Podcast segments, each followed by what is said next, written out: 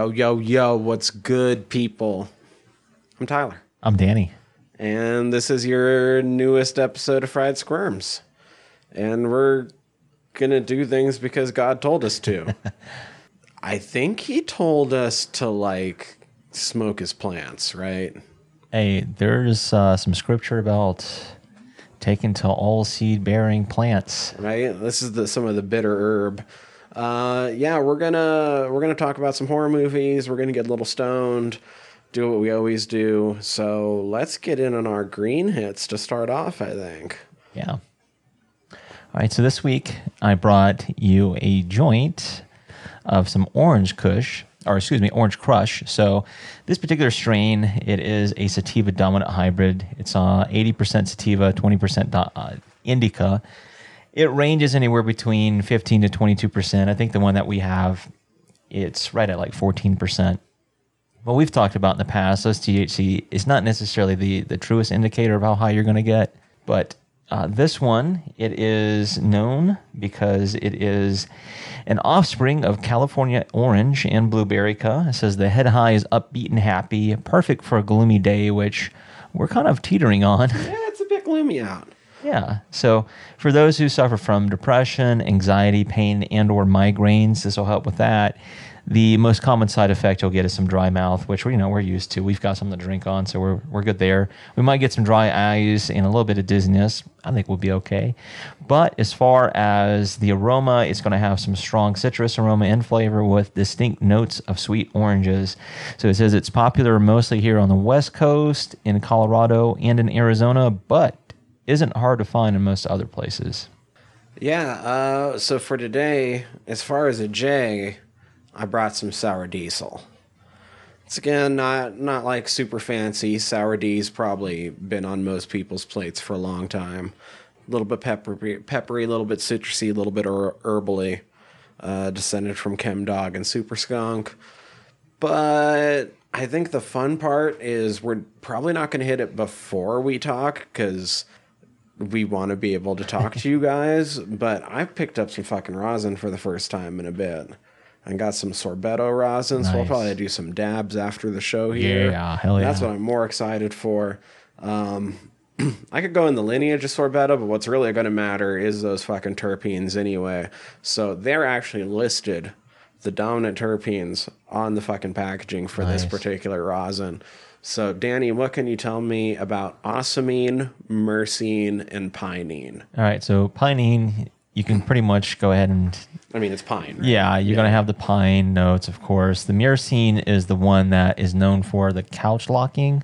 Okay. Um, well, it it's known for, if I'm not mistaken, people can correct me on this too, but it's known for having more of that earthy tone and like the grape-like notes too and flavors that you typically get. Sometimes the berry flavors, and the ocimene. I know it's one of the more prevalent terpenes, but I can't remember exactly its association in terms of, you know, some are anti-inflammatory, you know, antidepressant, etc. I don't know a whole heck of a lot about ocimene though. Okay, gotcha. Um, it smells good. Nice. It does. I know that It you were does. smelling this rosin earlier too, so Yeah, and it, it does look pretty potent. So that'll be a little bit more after the show, though. Nice. But uh, for now, I suppose let's spark up, and then we can get to the guts and bolts. Guts and bolts. Uh, all right, guts and bolts. For God told me to. As always, I'll start off with our spoiler-free setup for this movie before we talk about who and what went into the making of this. Before we get into how it actually made us squeal. So the spoiler-free setup.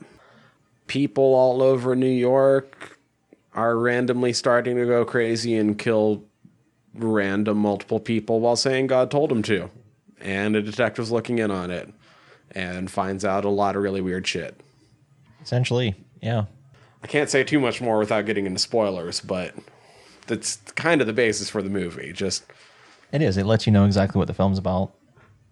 And of course, we like to talk about the people who go into making the film and the people acting on screen as well. So this week, we talk about a multifaceted gentleman, and that gentleman is Larry Cohen. He is the director, he's the writer, he's also the producer on this film. And when you look at Larry Cohen's body of work, some really cool films, actually. So when you look at some of those, they include such things from the 70s and 80s like It's Alive, It's Alive Again, the film The Stuff, A Return to Salem's Lot. And he concentrated mostly after that on screenwriting, including uh, the script for the film Phone Booth from 2002, the film Cellular from 2004, and Captivity from 2007.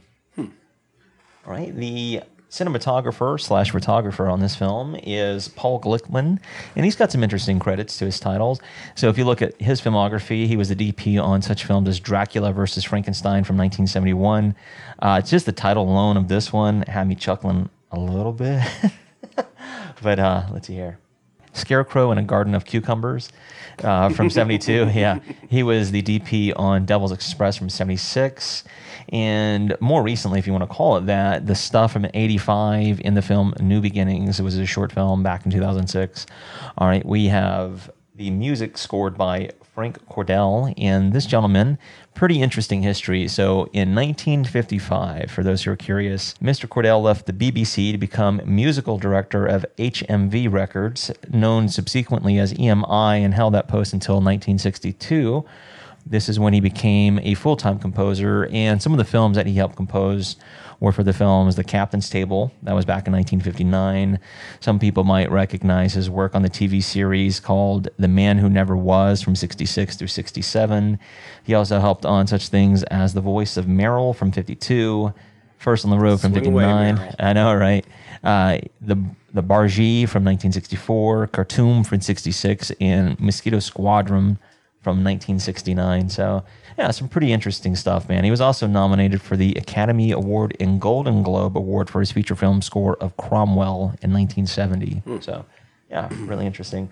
All right, this produ- oh, excuse me, the production companies on this were Larco Productions. Distributor was New World Pictures. Do you know who owns that? New World Pictures? N- I don't. Mr. Roger Corman. No shit. Okay. Yeah, so he helped distribute this for the 1976 United States theatrical release. It had a release date on October 22nd here in the States in 1976. The estimated budget was about $300,000, and there were several taglines, but the one I liked, the one that wasn't so on the nose, was Evil breeds are ruling the city streets, killing on his command. Okay. Yeah, that's fine.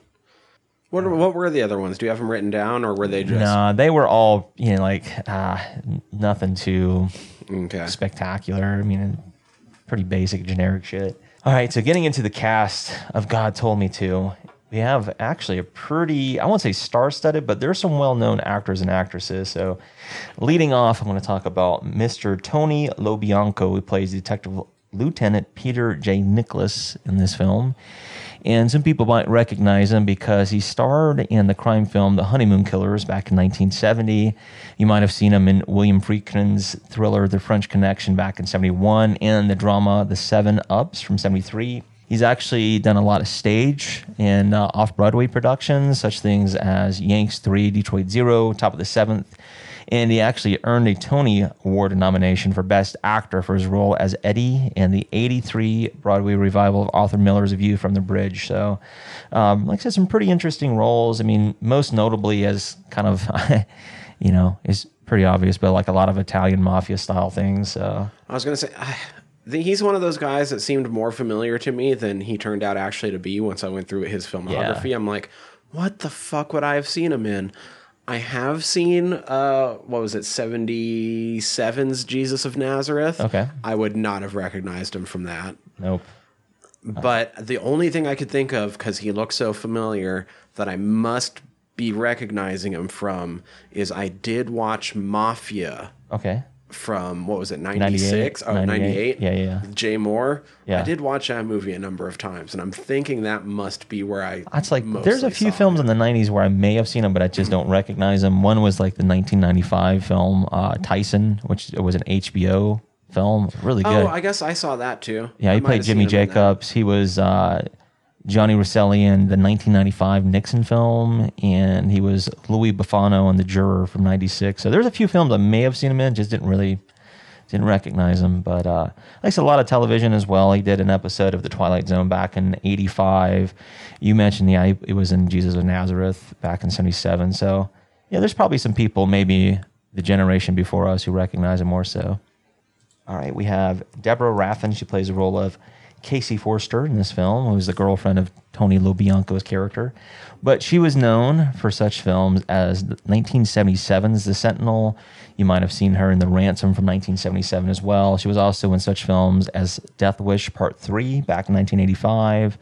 She was in, uh, let's see here, Night of the Fox in 1990, and then Morning Glory back in 1993. All right, we have Sandy Dennis. She plays the role of Martha Nicholas in this film. So some people might recognize her. She was in the comedy drama film Who's Afraid of Virginia Woolf, where she received the Academy Award for Best uh, Supporting Actress, which is really cool. Let's see, she was in The Three Sisters back in 66. She was in The Four Seasons back in 81. Let's see, Come Back to the Five and Dime. Jimmy Dean, Jimmy Dean from 82. Now, there's actually one, I was looking through her filmography, right? And I was like, damn, this is where I recognize her because I watched this more recently.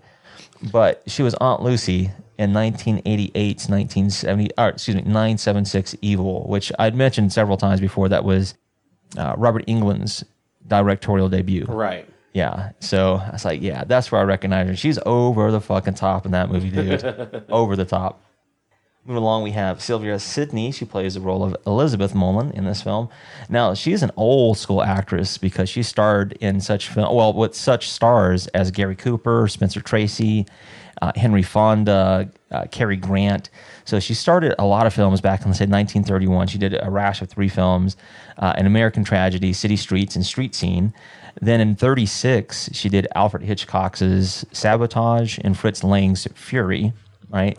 And then I think they said around the time that she was doing Sabotage, she was one of the highest paid actresses in the industry where she was earning like 10,000 a week. Dang. Yeah, so she earned 80,000 for Sabotage and that's 1936 money, so you know she was doing some yeah, some big stuff. So she had a, a rash of things she was doing for um, like stage, and then she got back into acting for big time, you know, like movies and stuff. But some of those things that she's actually starred in were Damien, The Omen Part Two, pretty interesting. She was also in Used People, the film. She had uh, a role in Mars Attacks. I was gonna say I feel like uh, Sylvia Sidney, is, much like Tony LoBianco, like one of those people that I feel like I've seen a lot more often than I actually have. Yeah, yeah. I was like, oh, I've seen her in like ten or twenty movies. When you look look at her like, filmography, I'm like, nope, I didn't watch that one. Nope, I didn't watch that one. Nope, I didn't watch that one. And then I just realized that I watched Mars Attacks a shit ton of times. Now, I think I recognize her too for Beetlejuice. Beetlejuice. Yeah. If I'm not mistaken, isn't she like the the woman in the afterlife that runs the office? Yes. has like the smoke billowing out of her Mm-hmm. neck and stuff. Yeah, that's pretty cool. It says she uh, she got a Saturn Award for Best Supporting Actress for that role. So it's pretty it's pretty dope, man. But I, I just weirdly feel kind of bad that the role that I know her most from is her very last role, Mars Oh, Attacks. that's when wow. she has such a long career. There's another person whose last role, uh, actually, two people whose last roles we'll know def- definitely because we've talked about one of them before. All right, so moving forward, we have Sam Levene. He plays the role of Everett Lucas. Is like, who is that? And then it was like, oh, he's the editor for the Daily Star in the film. Gotcha. Okay. I was like, yeah, okay, yeah. it makes more sense now. So this gentleman's actually known more for his Broadway and radio uh, credits more so than like film. And the reason being is uh, when I'm reading here, it said he had a career spanning over five decades. He said he originated some of the most legendary comedic roles in American theatrical history, which includes Nathan Detroit, uh, Max Kane, Gordon Miller, Sidney Black. So uh, for those who are really into theater, you might probably know some of his his works and stuff like uh, Guys and Dolls, Dinner at Eight, Three Men on a Horse, Room Service, The Matchmaker, things of that note. So um, some of his filmography didn't really stand out to me as far as some of the films. It's like they kind of old school, man. To be honest. Hell yeah, that's just like fucking just cool, looking through them. But yeah, it's pretty interesting, man, that he's in this film. All right, moving forward, we have Robert Drivas. He plays the role of David Morton. He is uh, one of the people who God told them to do something, and we'll mention him a little bit later on, Right, Uh, because of what he did. But some of his film credits include uh, such things as Cool Hand Luke, which man, great movie. He played Loudmouth Steve. He was in 1967's The Illustrated Man. He was also in 1969's Where It's At. And he did uh, such crime shows and dramas. Uh, let's see, The Defenders, The Fugitive, 12 O'Clock High, Hawaii Five O, The Streets of San Francisco, and the FBI. So, uh, like I said, probably some stuff my parents more or less probably seen. Here's one of the gentlemen I've mentioned. We've talked about one of his final roles, one of his final film appearances. Oh shit. Yeah. so we have Mike Kellin. He plays the role of the, the deputy police commissioner. And the reason I mention his last role is because we've talked about him on episode 39 when we reviewed Sleepaway Camp, where that's Mel. Which one was Mel? He was the run the old guy that ran the camp. Okay, that's what I thought. Yeah. so that was his final film appearance, man. So, uh, like I said, I know we've talked about him in the past. If you're curious, I say go check out that episode because it's a lot of fucking fun. All I know is skies out, thighs out. Skies out, thighs out. All I know. There's some creepy stuff going on in that film. All right, moving forward. Another gentleman I mentioned, we probably well, we haven't reviewed the film, but one of his final appearances is in a film by a director we've talked about several times over. And I was like, man, I can't believe this is the first time we're actually talking about him. But I am speaking of Richard Lynch, who plays the role of Bernard Phillips in this film. And his final appearance happened to be in The Lords of Salem, where he played Reverend Hawthorne, but uh, he went uncredited because of poor health, and he was replaced by Andrew Prine during early stages of filming. So I said, unfortunately, And uh, like look behind the scenes to like two years ago, but we were going to cover Lords of Salem at one point, know, and dude. then Into the Echo stopped happening yeah, and I'm like, damn. because it was going to be a crossover. That would have been perfect for what they did and what we do. It would have been a great combination of the both. But uh, for those who are curious, he's got some really interesting films to note. A film I actually watched not very long ago. It's The Ninth Configuration. It is quote unquote the sequel to The Exorcist. I would say mm, not in the traditional sense. It's not like a com- you. It's a compatible piece. Let's put it that way right? But it was directed by William Peter Blatty, which is really interesting.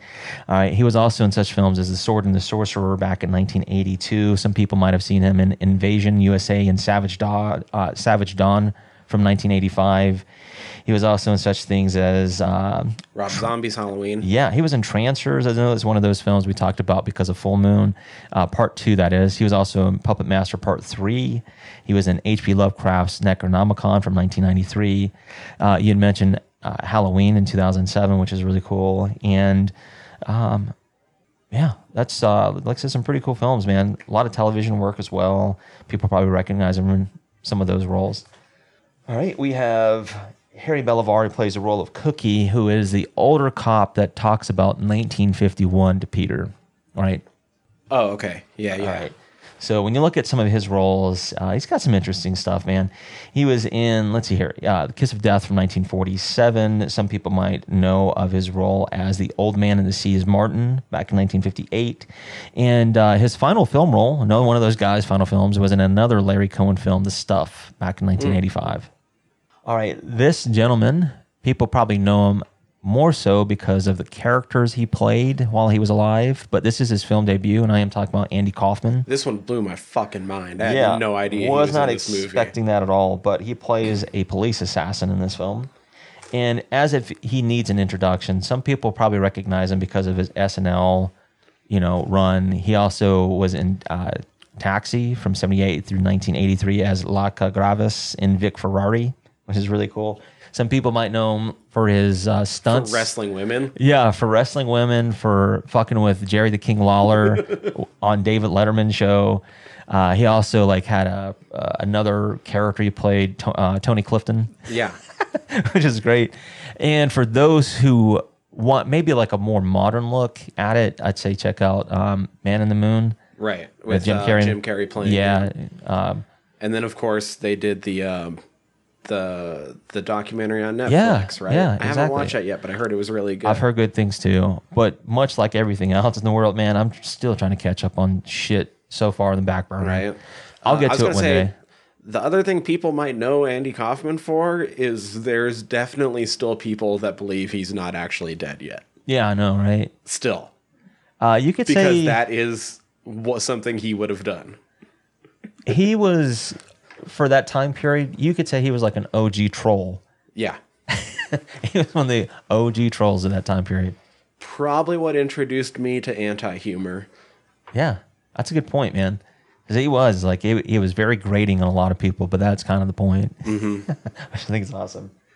All right, I've got a few more people to talk about, and then that pretty much rounds out our cast and crew. But I have James Dixon. He plays one of the detective squad members. He's the gentleman who winds up shooting the police assassin. Okay. Right? All right. So he's known for being in some of um, Mr. Cohen's films, such things as It's Alive from 1974, Is There Sex After Death from 1971, and It's Alive Part 3 Island of the Alive. So You know, I think we've watched a number of movies that can answer the question is there sex after death? Yeah, whether you want it or not. but yeah, I'm looking at some of the other ones. He was in Full Moon High. He was also in the movie Q, which I'm kind of curious about. The stuff I already mentioned. Uh, Maniac Cop Parts 1 and 2 as well, which Larry Cohen actually wrote the screenplay for that. Oh, I didn't know that. Yeah, Okay. so that's one of William Lustig's films where we talked about with Maniac. So yeah, it's pretty cool. And speaking of Maniac, we have Randy Jurgensen who plays the role of another Detective Squad member, and we've talked about him because of our episode 161 where we reviewed Maniac from 1980. Now, the reason I bring him back up is pretty interesting to note because I've already mentioned a William Friedkin film. Uh, we've already talked about the fact that he worked on Maniac and whatnot, but uh, he was a real life New York police detective, and he was the inspiration behind um, Al Pacino's character in Cruising from 1980 Oh, right. Okay. right? Yeah, yeah. And during the 70s, and I think in parts of the 80s, he went to, whether it was in New York or across the country, he was looking for cop killers basically. And uh, yeah, he also inspired the French Connection story, which of course got turned into a film. So um, yeah, pretty interesting seeing back on this, but it makes sense because this is a bit of a procedural too. All right, and last but not least, we have Mason Adams who plays the obstetrician in the film. And the reason I bring him up is some people, most most notably from the 1970s. So if you're around during that time period, especially here in the states, you might have heard his voice in the 1970s Smuckers jam commercials because at the end he would always say, "With a name like Smuckers, it has to be good." Right. Yeah, so that is the gentleman. He's also That's uh, fucked up. That's know. him? Yeah. Okay. I said he, he was famous on radio as the voice of the kryptonite powered Atom Man on the Superman radio show in the 1940s. Some people also might know him because uh, he provided the voice of Larry Pepper Young on NBC Radio's Pepper Young's Family from 1936. So that's way the fuck back. But another one I thought was interesting. I probably like haven't seen it, but I don't recall. It's super vague. But he hosted HBO Mailbox throughout the 1980s, which was a program that answered viewer letters about HBO service and programming. So I'm sure I've probably seen it, just Right. don't remember it. Huh. Weird to think that there was once a program like that, right? Yeah, I mean, they also had a, a satire um, like news show. It was called Not Necessarily the News. Right. That I remember watching as a kid too. Couldn't tell you anything about what the hell they were talked about, but I remember it. Not necessarily the news. Yeah, I just remember watching it, but I couldn't tell you anything about it. All right, so that rounds out cast and crew. You gave us a setup for what the film entails. Should give you some warnings. Warnings. Violence. There is violence, a little bit of blood and gore. Little- I mean, I won't say gore, but mostly blood. The quote unquote. worst is intertwined with some gun violence in case that makes you a bit twitchy. Um, more i think more so than anything if you're very religious devoutly religious this movie might set you off a little bit. There is some nudity, but it involves mostly real upstairs and fake downstairs. there you go. It's a good way to put it yeah. Obviously fake downstairs. oh my gosh. I know exactly what you're talking about.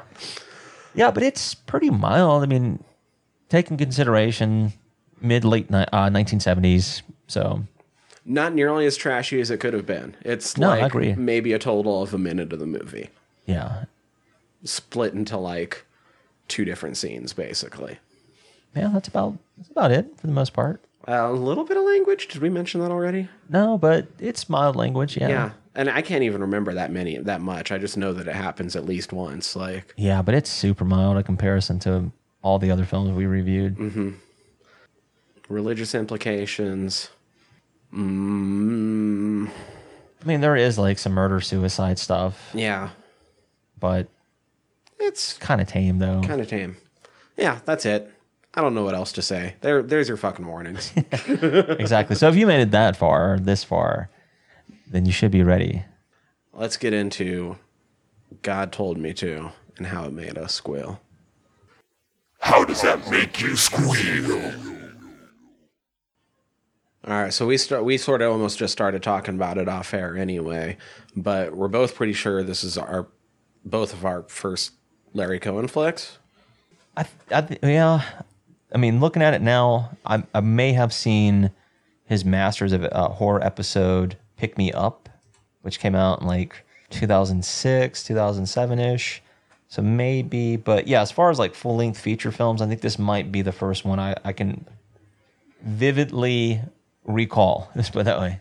I know I've seen some clips from the stuff, but I know I've never seen a full one of his movies. I know that that's as most as I've seen is a couple clips here and there. So uh, this is definitely my first full Larry Cohen.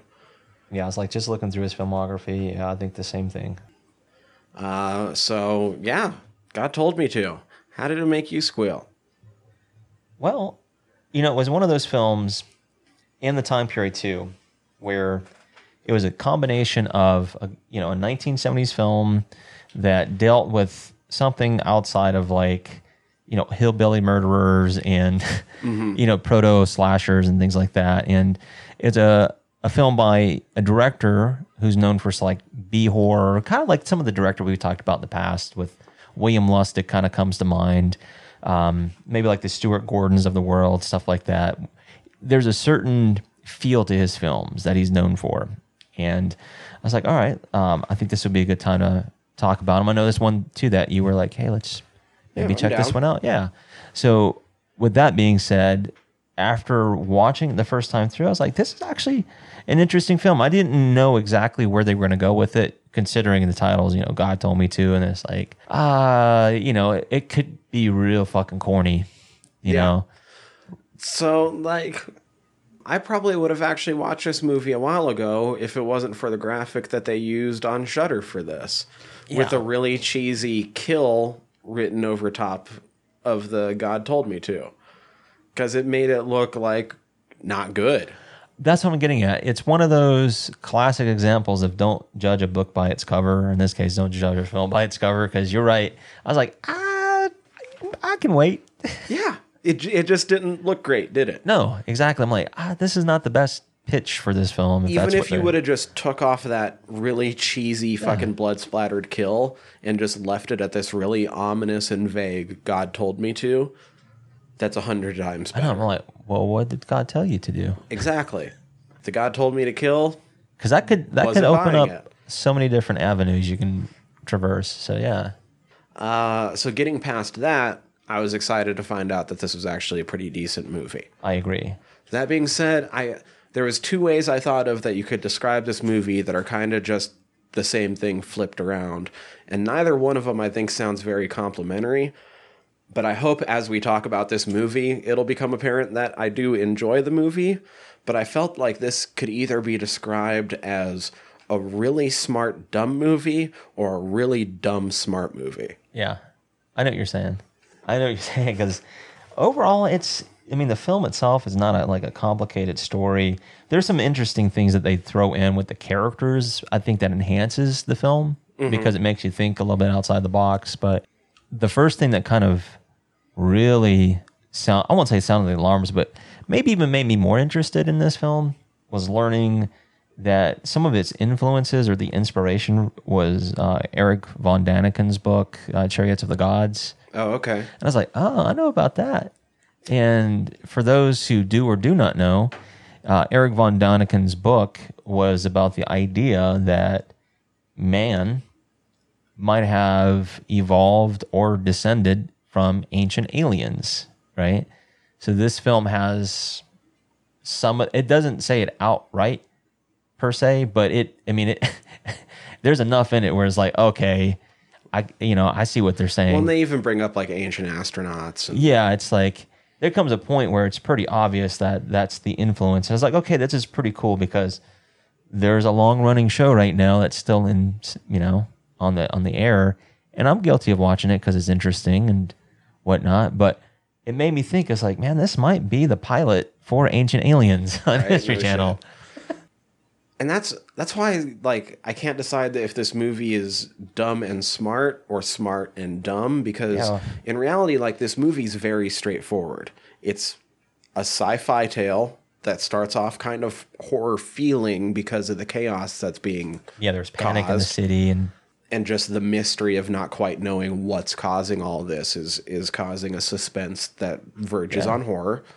But this movie is exactly about what this movie's about. You know what I mean? Like this movie isn't an allegory for the way you might feel like going through depression or like Right. like the or uh, dealing with grief like the Babadook or something like that. It's not an allegory in any way. No. It's a very straightforward sci-fi story, but it's if that's the dumb part of it, in that it is just a straightforward story, it's still a smart story in the things that it, in the questions that you can form based off that story. no doubt, I agree with that. What if this actually happened? Yeah. It- what if God revealed himself to simply be an alien? Right. What does that mean to humans if God is not supernatural, but just another form of natural? That sort of thing. Exactly, just a uh, a superior life form.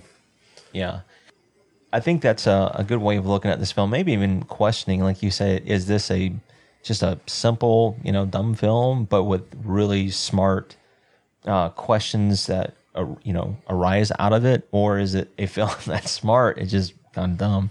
Um, you could argue both, um, but I think some of the social commentary is, you know, maybe what separates it from other films. I agree. Especially some of the way that they have people react in this movie. I'm like, ooh, that just seems way too real these days. Yeah. I, I find some of the things like early on, kind of getting into the film a bit, is just the opening sequence. And I'm like, okay, that's kind of cool. But, you know, the acting and stuff is like, oh, uh, not the greatest you're ever going to see by any stretch because there's a, a gunman on this water tower just sniping people in the streets of New York. And after a while, we get introduced to uh, Peter Nicholas, the, who becomes the main character in this film, and you know, it looks like he might be the negotiator, or at least he's trying to talk to this guy, trying to figure out what the fuck is, you know, why is he doing this?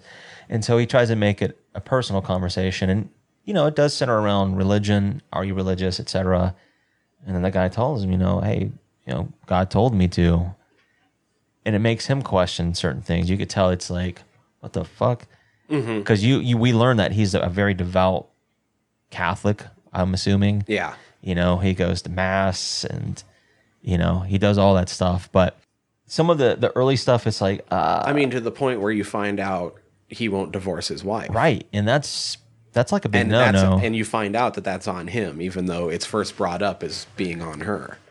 You're right because of the conversation he has with his girlfriend. Right, he's got a side hustle too, and it's it's fair game because of his devoutness. He's not going to divorce his wife. That has been established, and he does have a side piece. So you know, it's like they're going to have to get along if for him if it's going to work. But I mean, it's it's just selfishness. It's what it mm-hmm. is. But anyway, the whole point is is we know he's a very devout guy, and because people are claiming that God told them to do these, It's hitting him even harder. right? Because he's like, now it's like when you grow up around these things, it's there's certain things, doctrines that you're taught, you know, and it's not always the same depending on where you go and which denomination you follow, etc. But with I him, mean, shit. Even depending on who your fucking priest was. That's what I'm saying, dude. Like, it's all interpreted differently. Mm-hmm. You don't know who's, you know, giving you the sauce and who's not, you know.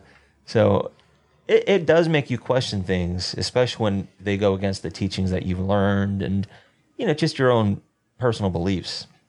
One of the things I kept thinking throughout this movie, because it's something we bring up a lot, I kind of feel like we might be right in the heyday of somebody trying to remake this movie.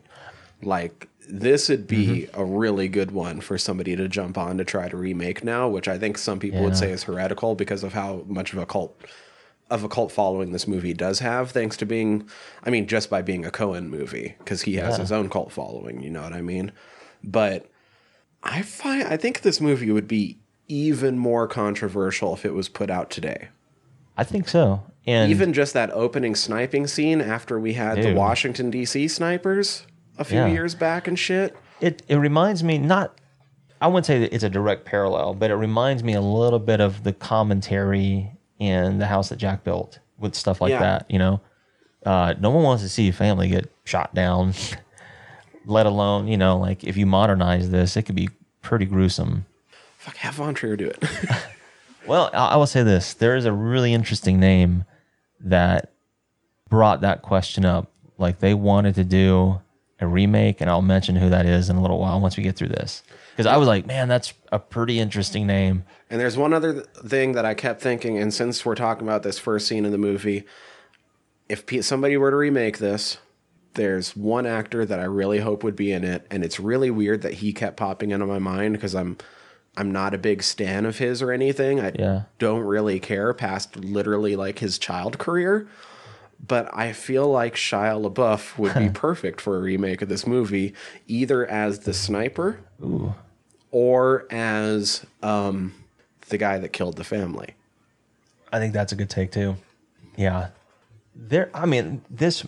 I think this film could use, and not. I mean, not that it would take away anything from this film because I think within itself it is a pretty decent film, but a modern day interpretation could be really impactful, uh, considering all the shit that's have to change us. a lot. No, you wouldn't. It's still relevant to what's going on in modern day society. So, yeah, dude, I think that would be a pretty cool take. I'd like to see him in that. That'd be pretty neat. Also, uh, having grown up around guns, I knew that there had to be a, a supernatural hand guiding supernatural and beyond our current knowledge of the natural, since we find out it's simply extraterrestrial later. Guiding things because he was one shotting way too many people for having a 22. Yeah, no, dude. he was. He's, They mentioned the first victim gets it through the temple. Makes sense. yeah. absolutely do that. But we see people get body shot with that thing and Yeah. drop instantly. I get body, dude. And I'm like, nah, not with the 22. no, no, and not from those distances either. No. Uh, you're like, what the fuck? Oh, So immediately when he said God told me to, I'm like, well, there's something that's controlling him because otherwise he's not dropping people with the 22 that range out. yeah, I don't think so. but And then it brings up my maybe my least favorite character in this entire movie, the gunman's mom. Oh yeah, it's just like my Um, son would never do those things. But not just that, immediately she goes to the people are telling me it's impossible when it happened like minutes ago. I'm That's like, not my son. I'm like, okay, Trump, people are telling you. Exactly. I'm like, there must have been a bunch of people up on those rooftops with guns. The cops are just hiding it up. And I'm like, are you fucking crying like deep state right now? Yeah. well, knowing that this film does take a jab, you know, with social commentaries, I could see that being this character is a stereotype of that. Right. Because that's not a new phenomenon to It's be um, alarmist and like knee jerk reactions. And Precisely. I'm just putting it into a modern context, I guess. But that that's part of where the movie felt too real to me. I'm like, this shit's just happening, and you're already fucking just throwing conspiracy theories out on the fucking news. That's how it goes, man. That's how it goes. It's fucked up. Even when the reality's already fucked up. Yeah, exactly. It's, it's bad enough. But uh, let's see. With the second killing, well, I'm trying to think what it was. It was a guy who, uh, like, went You into don't a, see a it. It's store. the guy that goes right. to the store and just starts stabbing people. Yeah, and then he's the one that Peter goes out of his way to question because we we learn that he's out of his jurisdiction. Ask the guy why he did it. Of course, the guy tells him God told him to. So that's the second one in a row. And you you know at this point he's thinking, well, you know, what's really going on, etc. The third one, if I'm not mistaken, is the guy who we learn like offs his family. So I we normally watch these movies twice before doing these. Uh, due to our recording schedule, I ended up watching it three times Oh, before dang, doing this. yeah. The third time, I finally caught on that he just did it like a couple hours ago. Yeah. Like literally, the first two times I watched this movie, I thought that they were interviewing him in like a mental hospital, not in like Oh, the I know you're saying. room, Right, right, not right. in like the next room over from the crime scene. No, I think I caught that like after you know he spills the beans because I was thinking that too. It's like he's way too fucking calm to be like this just happened. Yeah, Right, you're right. It no, I legit thought that it happened like a week or two ago, and they were just now putting together the dots. yeah, exactly. The But trails leading the- back to this. But the third time through, I can't remember. But there's there's a line of dialogue that indicates like, oh no, they're cleaning up shit in like the very next room. right, this is a crime scene and Mm-hmm. it's still fresh. Yeah. Why did and he he tells him, and he even starts to use more things in a religious connotation. Yes.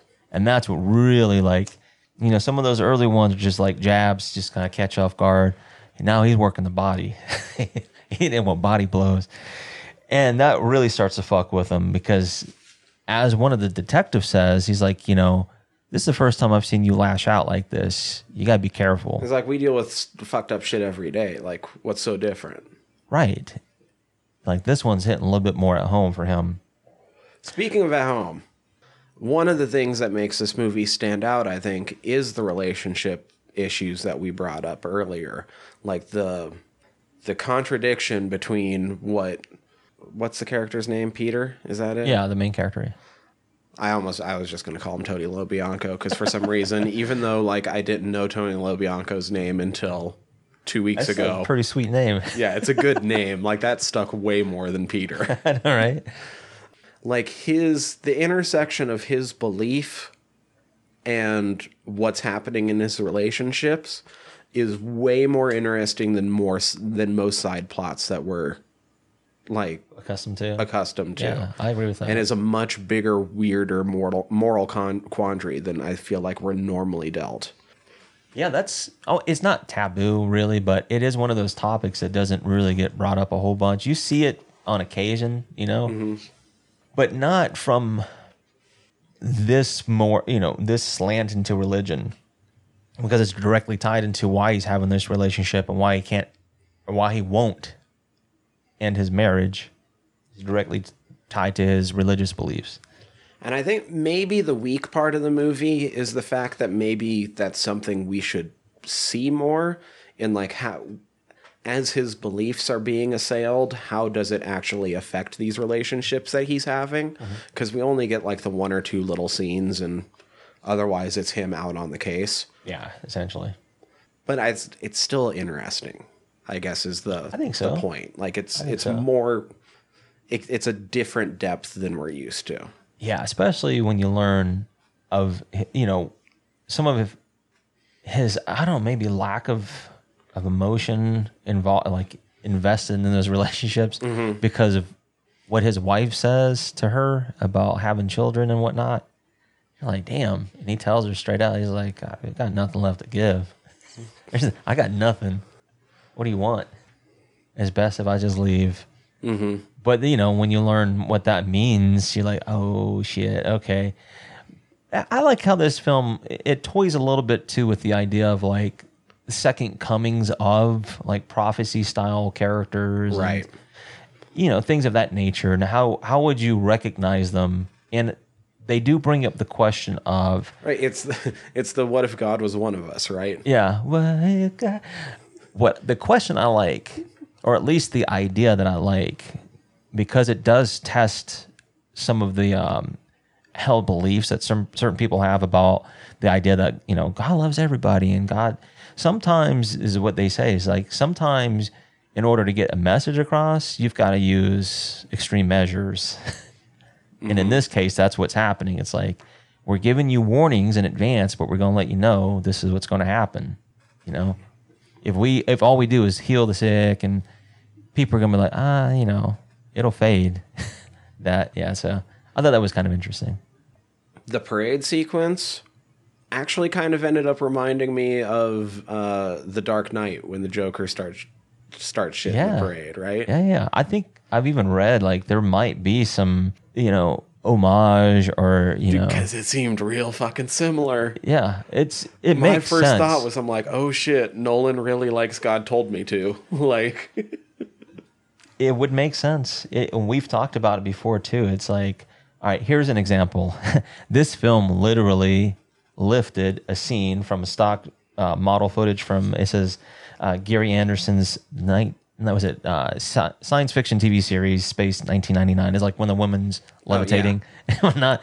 So it would make sense that certain directors would lift scenes in homage because they're like, ah, it's maybe we can incorporate that because it, it, it is impactful when you think about it.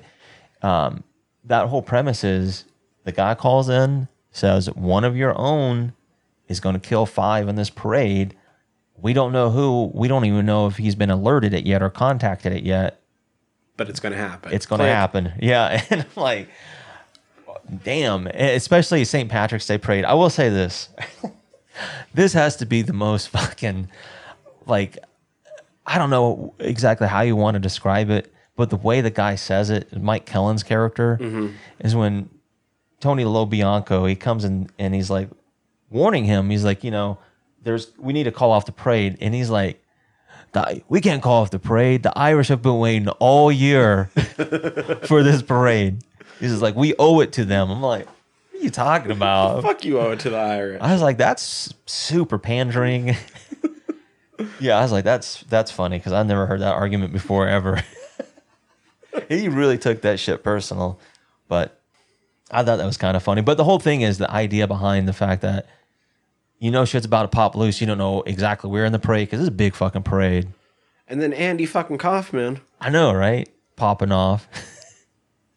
perfect, That was perfect person to do it. Yeah, that shit was crazy once again. Um, I, I mean, I mentioned it before. Like, growing up, we only had so many channels. Yeah. And so there was a lot of fucking reruns back in the day.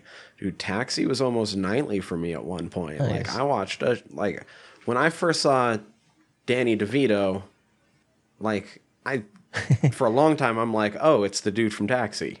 Yeah, and you're like, what? That's that's an old school reference for some of Even us. Even when I saw him in like Matilda, I'm like, "Oh, it's the dude from Taxi."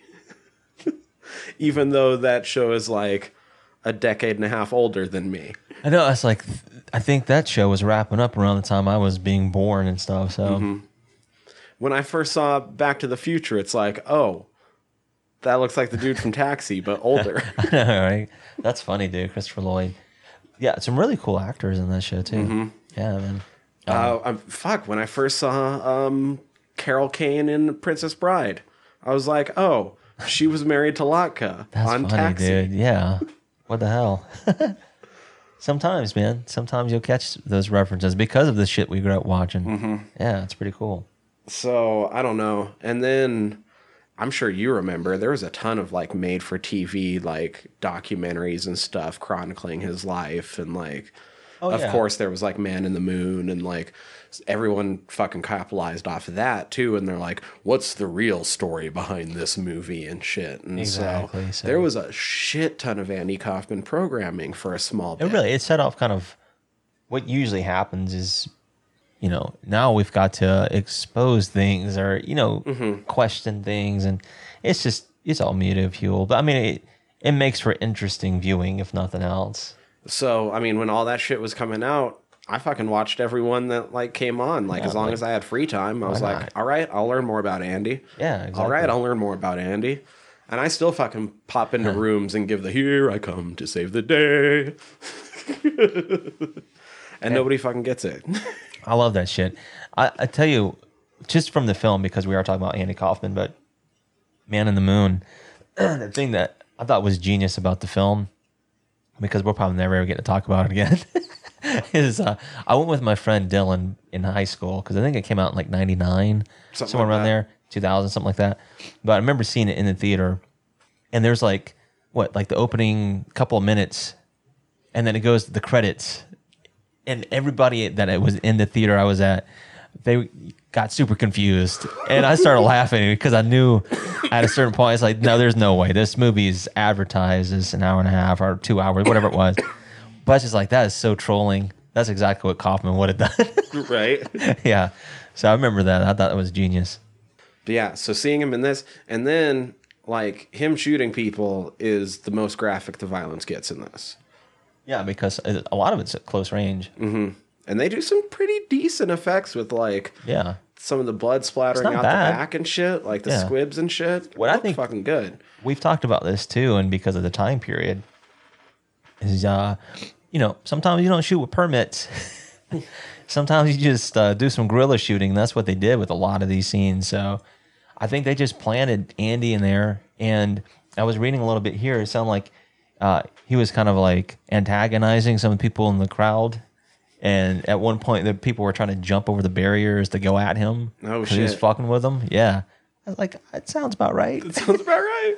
Dude, fucking if Andy Kaufman were alive today, he'd be the most obnoxious fucking YouTuber.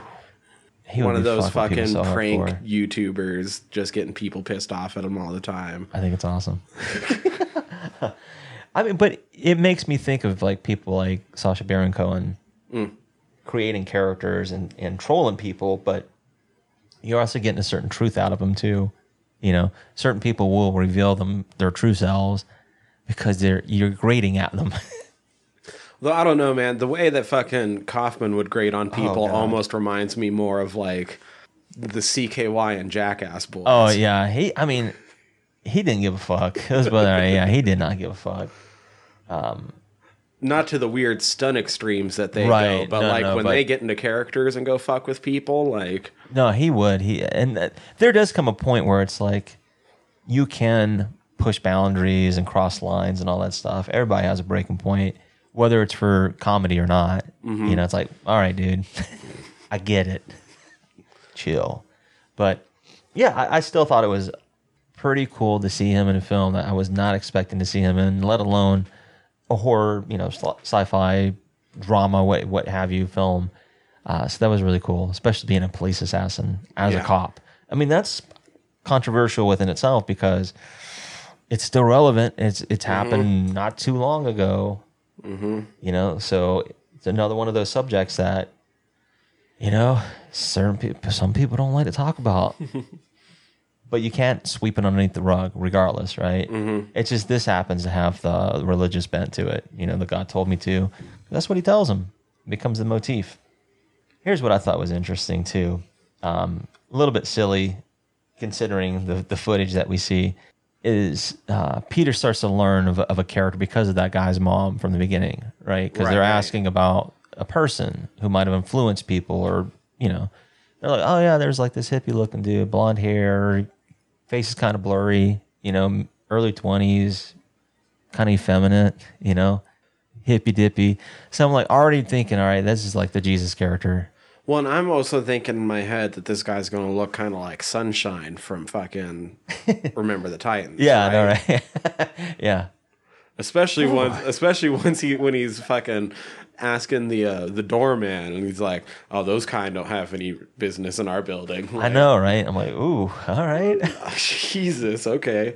Sunshine, sunshine. Oh my Gosh, man. But then you actually see Bernard Phillips. Yeah. And he does not look young.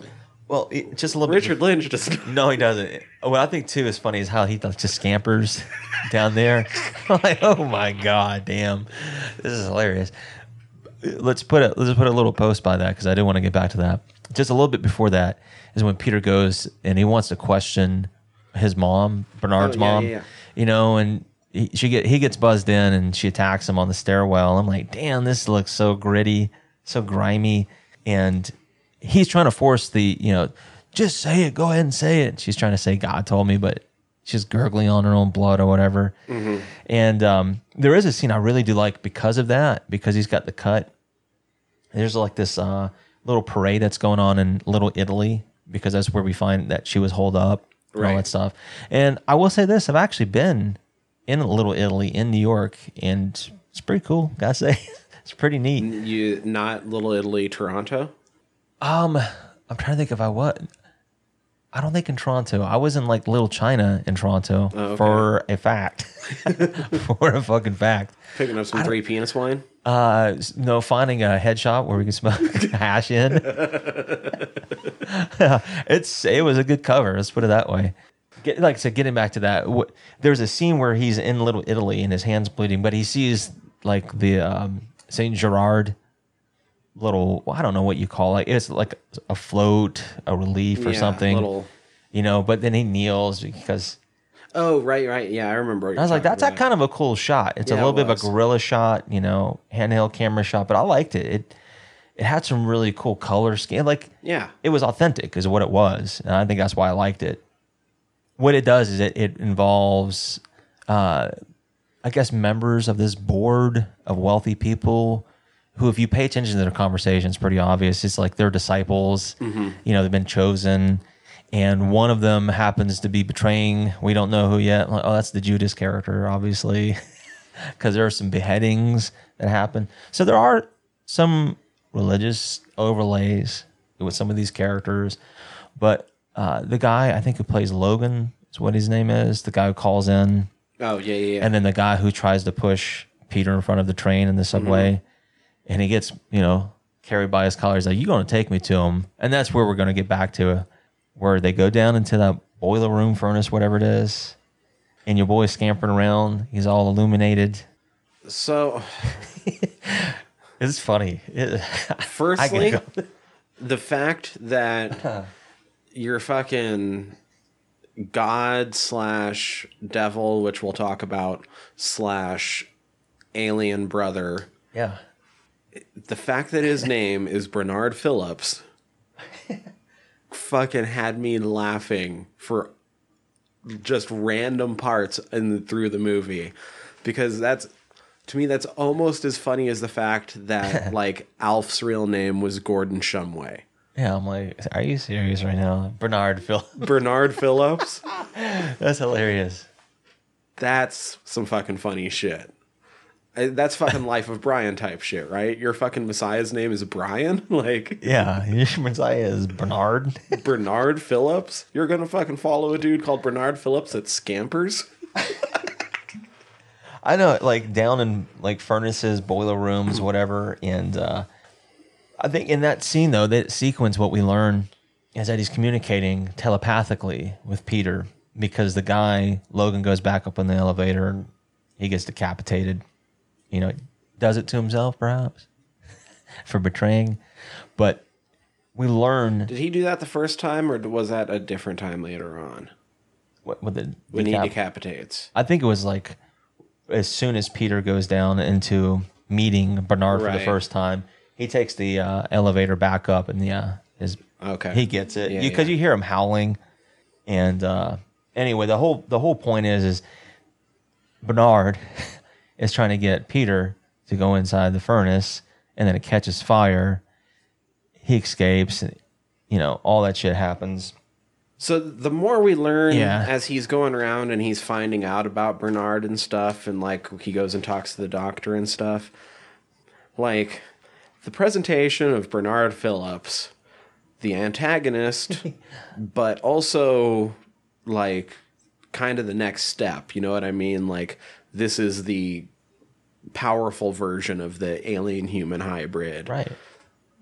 being born non-gendered and then turning into a full hermaphrodite like i couldn't tell if that's regressive if that's progressive is that I know that's another it one of feels those like it should too. be problematic but i can't exactly describe how I know what you're saying. other than that it's the bad guy Dude, I was when I mean I know it's skipping a little bit ahead, but you're right. Staying on topic though, it's like when he reveals, like, "Hey, let's you know, let's make our own race, man. Let's make a superior race. You can impregnate me." I'm like, "Hold on, th- what?" then he lifts his robe. You're like, "Oh, what the fuck?" all right so so if you do kegels with your side vages does that also tone your obliques Uh, I don't know. Holy cow, dude. Um, yeah, I wasn't ready for that. I just something feels like if you did remake this movie, you would have to think really hard on your presentation of the character of Bernard Phillips because I don't know for this for this time period that it was made, this might be a progressive representation of Yeah. some of these ideas. I oh, yeah, I know what you're saying. Right now, you'd have to be very, very careful. Which that's good. No, Like, be I careful. totally agree, Like, yeah. give people their identities. Don't I mean, misrepresent we've the shit if exactly. We've don't talked. Don't be exploitative for that purpose alone. Right. right. Um, I just don't know how to parse it because it's so many things. You Yeah. know what I mean? I, I can say this. I'm not the right person for it. no. I'm not even going to claim to be. So I, you know, But that was the one thing with Bernard. I'm like, all right, this character exists. I know, dude. uh, there's a little bit of dialogue that they have, he and Peter, that is, which I like. And what what this film is kind of you know posing is Bernard's character himself is like the evolved version of what Peter is, you know, because Although he's still that's clinging. also arguable since considering, yeah, because what- Bernard's obviously a shithead bad guy that's ordering people to kill just Right. to flex his fucking and god the way nuts. the way he gets choked out and shit too is kind of hilarious. it's like, oh, you've never felt pain. I'm gonna choke your little bitch ass right now. he just, yeah, he doesn't, he doesn't do anything. Mm-hmm. So it does raise the questions too. Like once again, blind faith in a prophet or a religion or what have you. Uh, you know, because like you were saying, this guy seems to be like Christ-like an image, but is ordering people to kill to spread a message. You Right. know, of I guess of what what's to come. Perhaps I don't know. I don't know what his ultimate end goal was, but uh, it sounded like possibly hooking up with Peter. he wants some of that brother dick. I know. I'm like, are, it, Oh, I was brother, wondering. what are you doing back there? I was wondering how much of it was uh, a commentary on like the Cain and Abel, you know, story. See what I think But I was like, I don't know. Maybe I'm reading too in too much into that because it, it, it does appear like they're both born of some some alien race, perhaps. see to me it feels like it's a it's a weird flip it's like if you took the jesus story except jesus had a twin brother who was the devil and then you flip the things around Yeah, like you're saying. Yeah, where so bernard's the devil which makes sense because that would be lucifer who is the light bringer and he's Yep. always fucking lit up and he's Makes the one sense. ordering people to kill but he has his disciples and he's set up in a christ position Mm-hmm. And it's one of his disciples betraying him being the judas that allows the devil in this case to win but because it's a or you know jesus to actually win yeah, yeah. but he's cast in the role of the devil and persecuted by man for it all yeah, you know what i mean I know what you're saying. It's just yeah. It. I think that's in some way leads to his own he still gets to you you end the movie to skip ahead for a second Yeah, with no, no. like ending it with him continuing to spread forward that message though of like well god told me to Yeah. and he's doing it a little bit sarcastically i feel at the end yeah. but at this point he's also realized the power within himself because he actually uses it at one point He does. and he knows just how you know loaded of a statement that is and so you have to take it on multiple levels when he says that Yeah, exactly. You know, and he even warns, you know, like this has to be be spread. I guess you know when when he goes to the papers and causes panic and all that stuff. But that's kind of uh, the the whole thing is like you know what would happen if you did learn of something like that. I think that's one of the scariest ideas to certain religions. You know, is what if what if something happens to to completely obliterate that whole belief system? You know, how would it change you and, and would it change you? Or you know mm-hmm. it's it's sim- it's kind of similar to that in that regard especially when you know these things are like oh we just want you to kill. And that's one of the reasons why i call this a really dumb smart movie because it's kind of like that first year like college student coming back from Yeah. school being like well religion's just a way that they control you man and we're like yeah fucking duh we know this like obviously yeah because that's also kind of what this movie is, but Yeah. it just makes it more interesting than that. Right. It In some kind of dumb ways, like the alien thing is kind of dumb, Right, right, right. But And- it brings up questions that are interesting. And I think because of the time period that this film came out and the time period that that novel came out, and it did really take off. Like I said, whether you enjoy that kind of subject matter, I think it's interesting. Whether I believe in it mm-hmm. or not, that's one thing. But it does raise interesting questions because of the vastness of space and what have you. Well, and I think they have the movie has a character kind of comment on on like what the movie's turning it into mm-hmm. because there's the the one guy who's like oh yeah that it'd be great if if somebody found god because it'd be the best thing for atheists Yeah. Exactly. everyone else would tear each other apart because they've made you know they've built their life on Yeah. god being a certain thing whereas if you're an atheist and you don't believe in god even if you find god like find out god exists then it just becomes another part of the natural world where you can just uh-huh. work it in Yeah. just like other aspects of science and nature like okay so we have to carve out this new chunk but we now know how it fits into this bigger puzzle Right, right. Because there's so much more that, like I said, even if that you're right, if even if that is answered, it still raises a lot of questions as well. It mm-hmm. just illuminates other things. Yeah, um, but for the people that are already religious yeah. It's, it's just like going to tear all these denominations. Like we were right, no, we were right, but it actually exists. That means we were right because look at the way he exists, and like, Jeez, man, that's a whole fucking another can of worms, dude. Mm-hmm. No kidding. Uh, here's something I did write down, and I think is another one of those ideas. It doesn't say it outright, but you can interpret it this way. Is even for this time period, I think it's. I've seen it. Some claims that this was kind of controversial, and I can see why. I mean, for, first and foremost, because of the whole idea of you know God telling me to kill people, but it's one of those things that has happened a lot in history. It's still happening.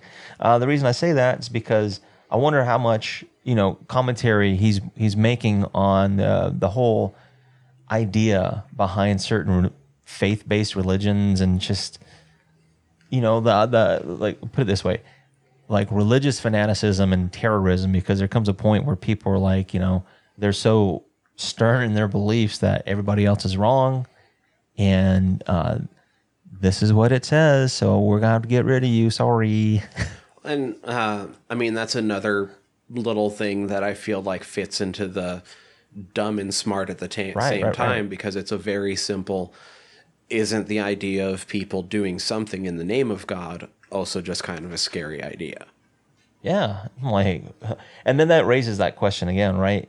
Who's right who's wrong? Mm-hmm. Dilemma for them not necessarily for us but for them. So it makes me wonder too. And want if you're a wonder true believer, yeah. are you really wrong or were you just being deceived and does the blame then shift to that being? I know, man.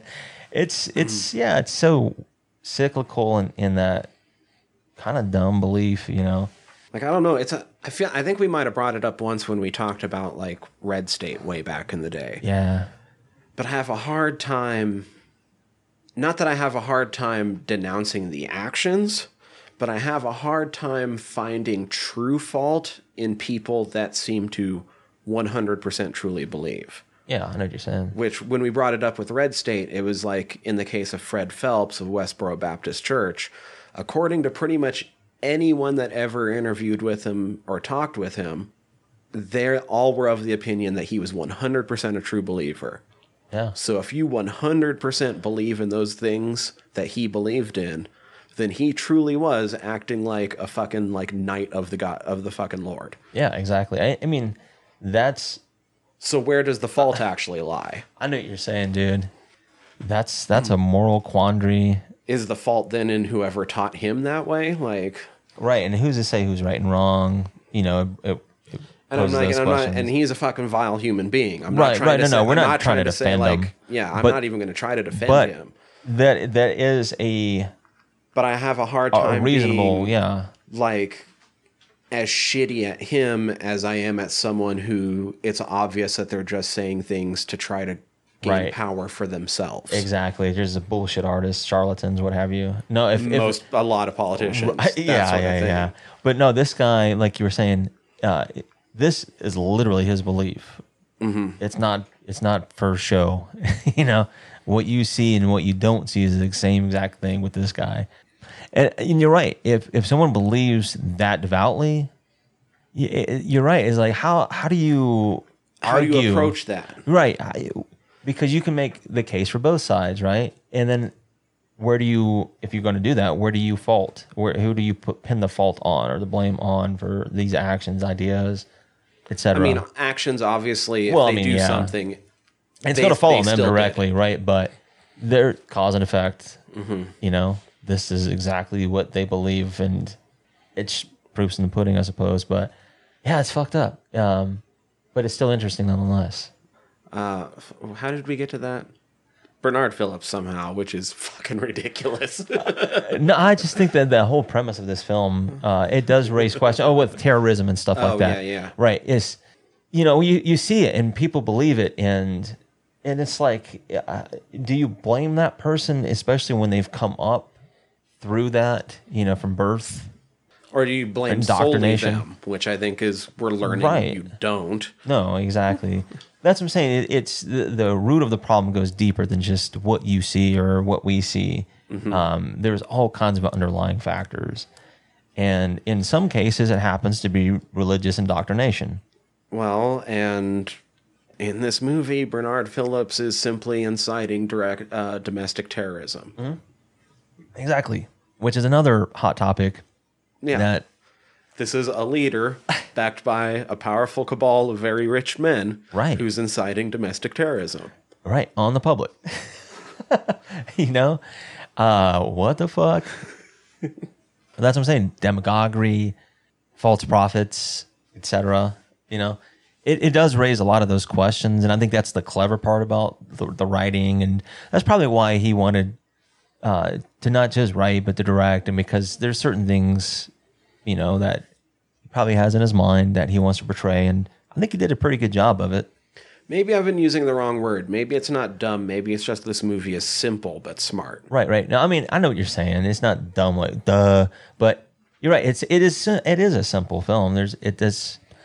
That's what I'm saying. It's not There's not a lot hidden behind what it's trying to do. It's just make trying to make you think about those things. and that's where I think it it separates itself from just a very procedural like who done it, why are the, you know, oh this dude just telling people kill because he's a false prophet. No, it, it raises other questions because of some of those side plots, like uh, when you find out Bernard's mom, right? Which I like some of those the flashback sequences were actually pretty decent. Those are kind of cool. I was like, oh, that looks I, pretty decent. I, the second one I didn't like as much as the first Right. one. I liked that black and white one. yeah, a the lot first more. first one looked like film noir. Yeah. You know, I was like, that looked fairly decent. But what you learn is she claims that she was abducted from what, like Nantucket or some shit, Mm-hmm. all the way back down to Jersey City. Apparently, that's a pretty good, you know, gap in time and space. and uh, artificially inseminated, virgin birth. We've heard that before. This is another one of those questions they raise, and uh, it's got your boy thinking, Peter, that is like, oh well, I was adopted, you know. Right. Let me check my records because there might be something to it. So first, I wanted to point out the black and white when she mentioned the warm light and they just shine the light on her, but because it was the negative that they were using, it just did like the black spot. Yeah. that was super fucking cool looking. I No, that was was some- really imaginative for being such a low fucking. The cinematography was really cool in this film. It looked good. But she's telling, or the first flashback isn't being told initially by his mother. No, you're right. It's being initially told by the doctor. yeah. Doctor's fucking rapey and fucking scumbag. God. Did you happen to know? Not that I didn't play around from time to time. Yeah. What? He's like, I decided to pick her. You know, when when Yeah. he mentioned picking her up, even though she was naked, he's like, I didn't try anything. Right. Not that I didn't play around from time to time. You're right. He's like in And the way case. he says it it- in the context, and I'm like, he just admitted to picking up hookers while he was in married. Right, exactly. Which is another one of those things. A guy in a, a position that's esteemed, using his his powers per se to hook up, hook up with hookers. you know, but uh, yeah, that whole conversation. uh, it's really cool because you're right. It is not told from his mom or that woman who we learned attacked Peter. Right, that's her story. Is uh, there's alien intervention involved with this as opposed or divine intervention in the form of aliens as opposed, right? And then when he checks out his story, it leads back to a woman who claims something similar. What 1941? He checks the, uh, I guess, the registry at one of the Catholic schools, and it leads him to, I guess, uh, it's not really a nursing home, but kind of a nursing home. Yeah.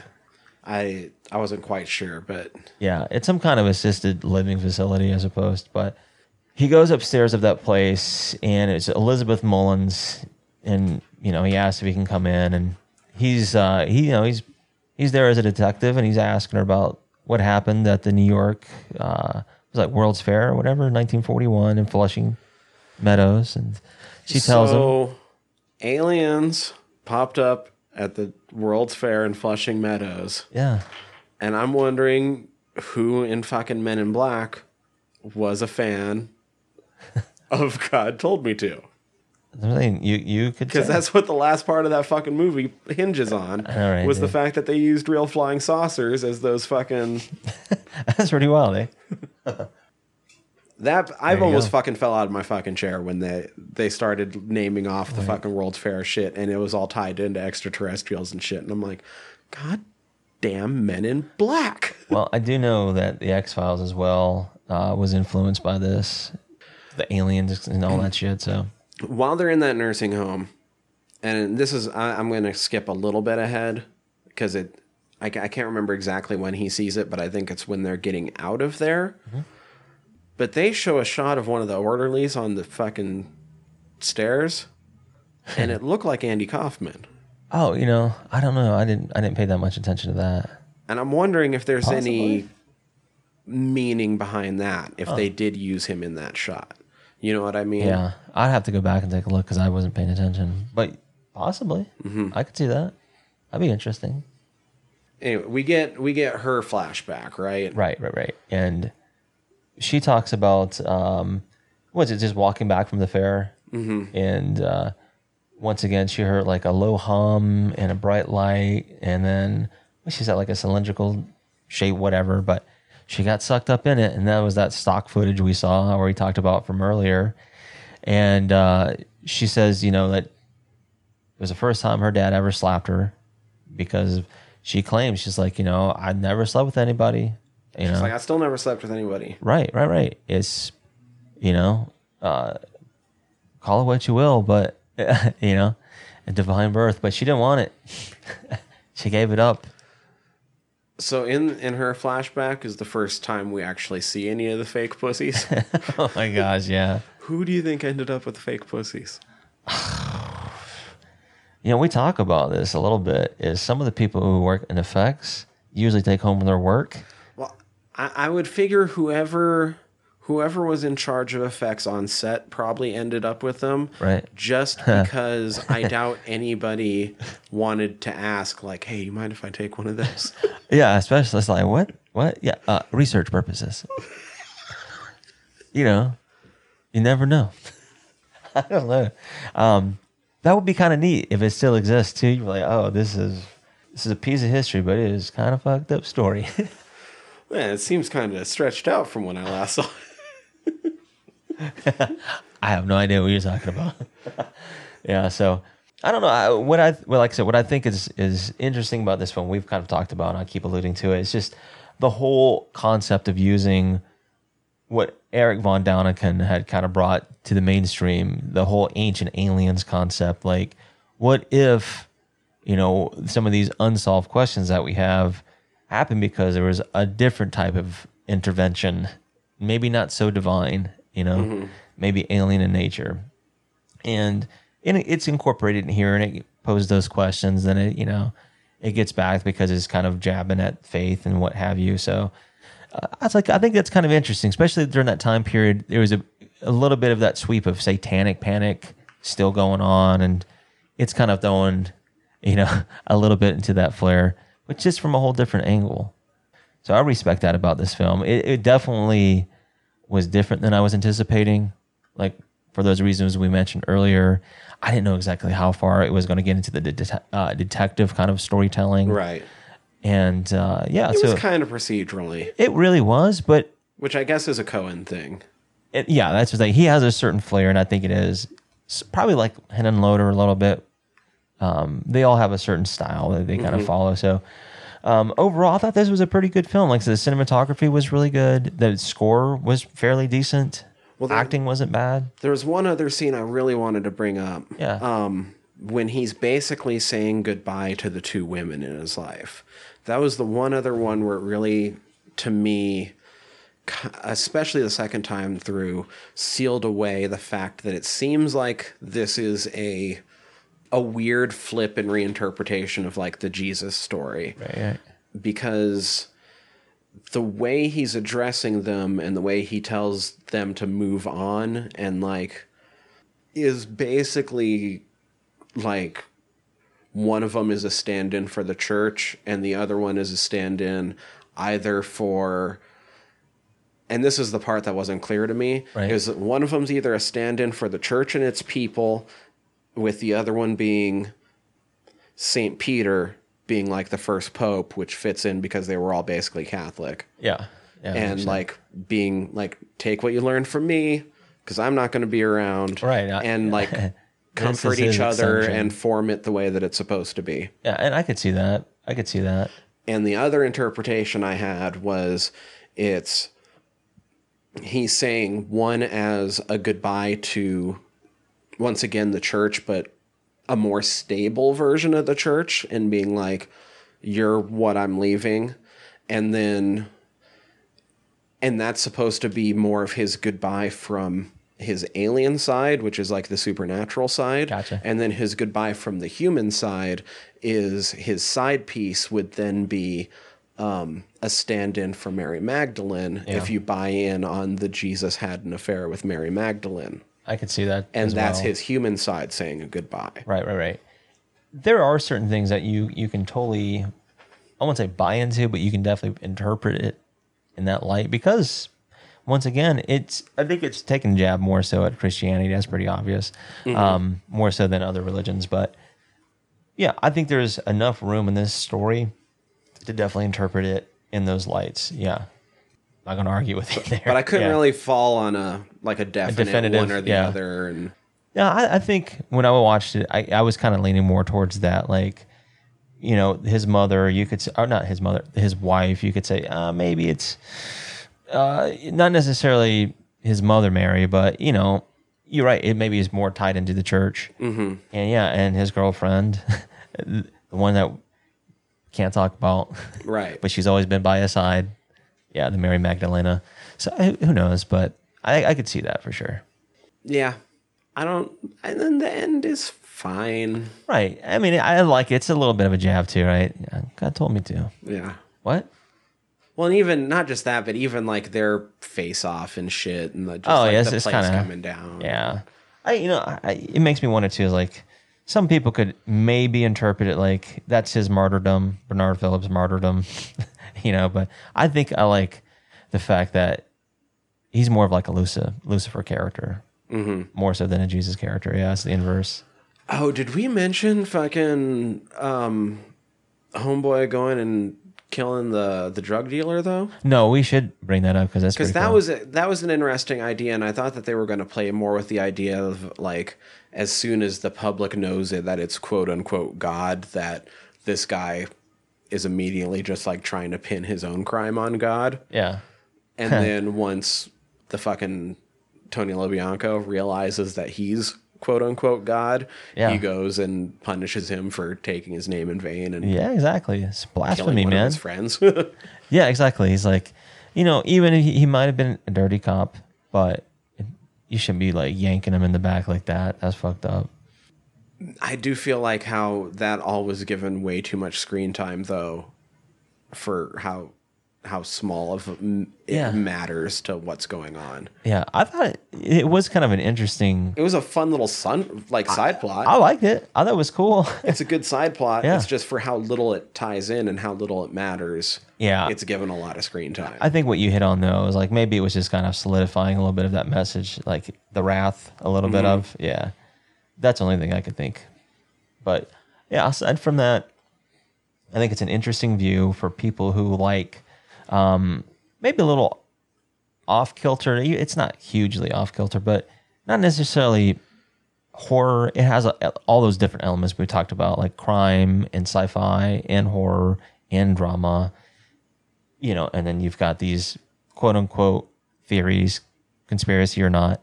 You know, it has a little bit of different appeal. Let's put it that way. Yeah, I think for people who like X Files and on some other shit we talked about, have fun with this. Yeah. Yeah, it's fine. It it does a good job of taking all of those ideas in a way that kind of ties them all together. Yeah. That you don't normally see, I would say. Yeah, I don't think it's talked about a whole bunch, not necessarily. And I liked it. Yeah, I'm I thought it was fun. like super over the moon on it, but I no, same way. It's like it. uh, this could be a good companion piece with some other films along this term. Like I don't know, this time period, like Invasion of the Body Snatchers, would be a fun one maybe to pair it with. Mm. There's some other ones along the, the journey, but not a bad film overall. No, not at all. Let's see. So time time period wise, I think we know what we're doing next week so that we can drop it in time for Halloween, right? Yeah, buddy, it's gonna be fun. So uh, our Halloween episode this year, we ran out. We we tried to keep with this theme. We did trick or treat. We did trick or treat. We did trick or treats. Unless you guys let us know about any other movies with those titles, we're gonna have to skip skip that theme this year. Right. And instead, we're doing a movie that's set Oh man, on Halloween. dude, yeah, So this year will be Night of the Demons. I am super stoked about that. I've one. never seen it. I know that you're excited. Yeah. Which makes me excited. in a big bad way. So, in order to keep up with us as we cover that next week and go all spooky season, I mean, guys, it's spooky season for us year round, but I know, right? But yeah, we're we're in the midst of Halloween. we're in the middle of it, even if it's a shitty COVID Halloween. right. It's Halloween nonetheless. That's right. Uh, please hit subscribe however you're listening to us right now. Also, if you could rate and review us however you're listening to us right now, that would be super helpful because algorithms around the world and we want to be all up in them. Uh, also, you know, just tell people, be like, yo, I like how these guys break down movies. yeah, spread the word, And Bert. we'll be like, why? I'd like to think we we have some decent insight. I think so too. I think so too. Uh, but tell people, help us out. Let's grow this even more. Go check out our website, www.friedsquirms.com. Check out all of our back catalog there. Um, I'm hoping to do some overhauling of it kind of soon. Nice. So I'm hoping that soon I can tell you to go to the website and you can like search by like, what have we done to talk about slashers? What have we done that's Lovecraftian? That sort of thing. Yeah. But we'll see how motivated I actually get. Let's just say it's a work in progress. it's a work in progress. But uh, while you're at the website, currently in its current form, you can contact us through there or by emailing us squirmcast at gmail.com. Uh, and while you're at the website, you can also click the links up at the top. Uh, we are part of the Earwyrm Podcast Network. Go check out the other shows on the network. Listen to me talk about nerdy shit over on General Nerdery. Listen to the boys of the Art of Wargaming talk about war treatises and how they relate to modern day wargaming, such as Warhammer 40k and Belegarth. Oh yeah. Um, along with that, there's more shows to come, hopefully soon. I know there's one that's being edited, possibly as we speak, Nice. actually. Uh, that we might be out before the end of the year. That's what I, I think we're hoping for. Uh, and then pro- maybe more to come. I know that there's other ones being worked on. So Nice. uh, the easiest way to keep up with all that would be to just check out the main Earwyrm site. That's E E-A-R-V-V-Y-R-M dot com. Check us out, General Nerdery, across all the social medias. Uh, not General Nerdery, Fried Squirms. I was just talking. God damn. Doing too much these days. um, did I miss anything? No, I think aside from all the plugs, uh, we do like your recommendations, and sometimes you know we're always up for your suggestions as well. Uh, we recently got some recommendations. I don't know if you saw that. I did. That's really cool. Uh, so we will probably start in on those very soon. I think it's a good idea, and they're fun films. Uh, we probably would have started in on them next week if it wasn't for the fact that it was Halloween and we already had that Yeah. planned. So, But nonetheless, we do enjoy your recommendations. Like I said, we do like your suggestions. And if you're an indie filmmaker, you need some eyeballs on your film, let us know. We like to do that. yeah, and somebody just, I mean, we're about to very soon cover a movie that somebody just told us to. So, Yeah, all of you can do that. Just hit us up. exactly. Uh, but for this week, I'm Tyler. I'm Danny. Fried Squirms. Oot.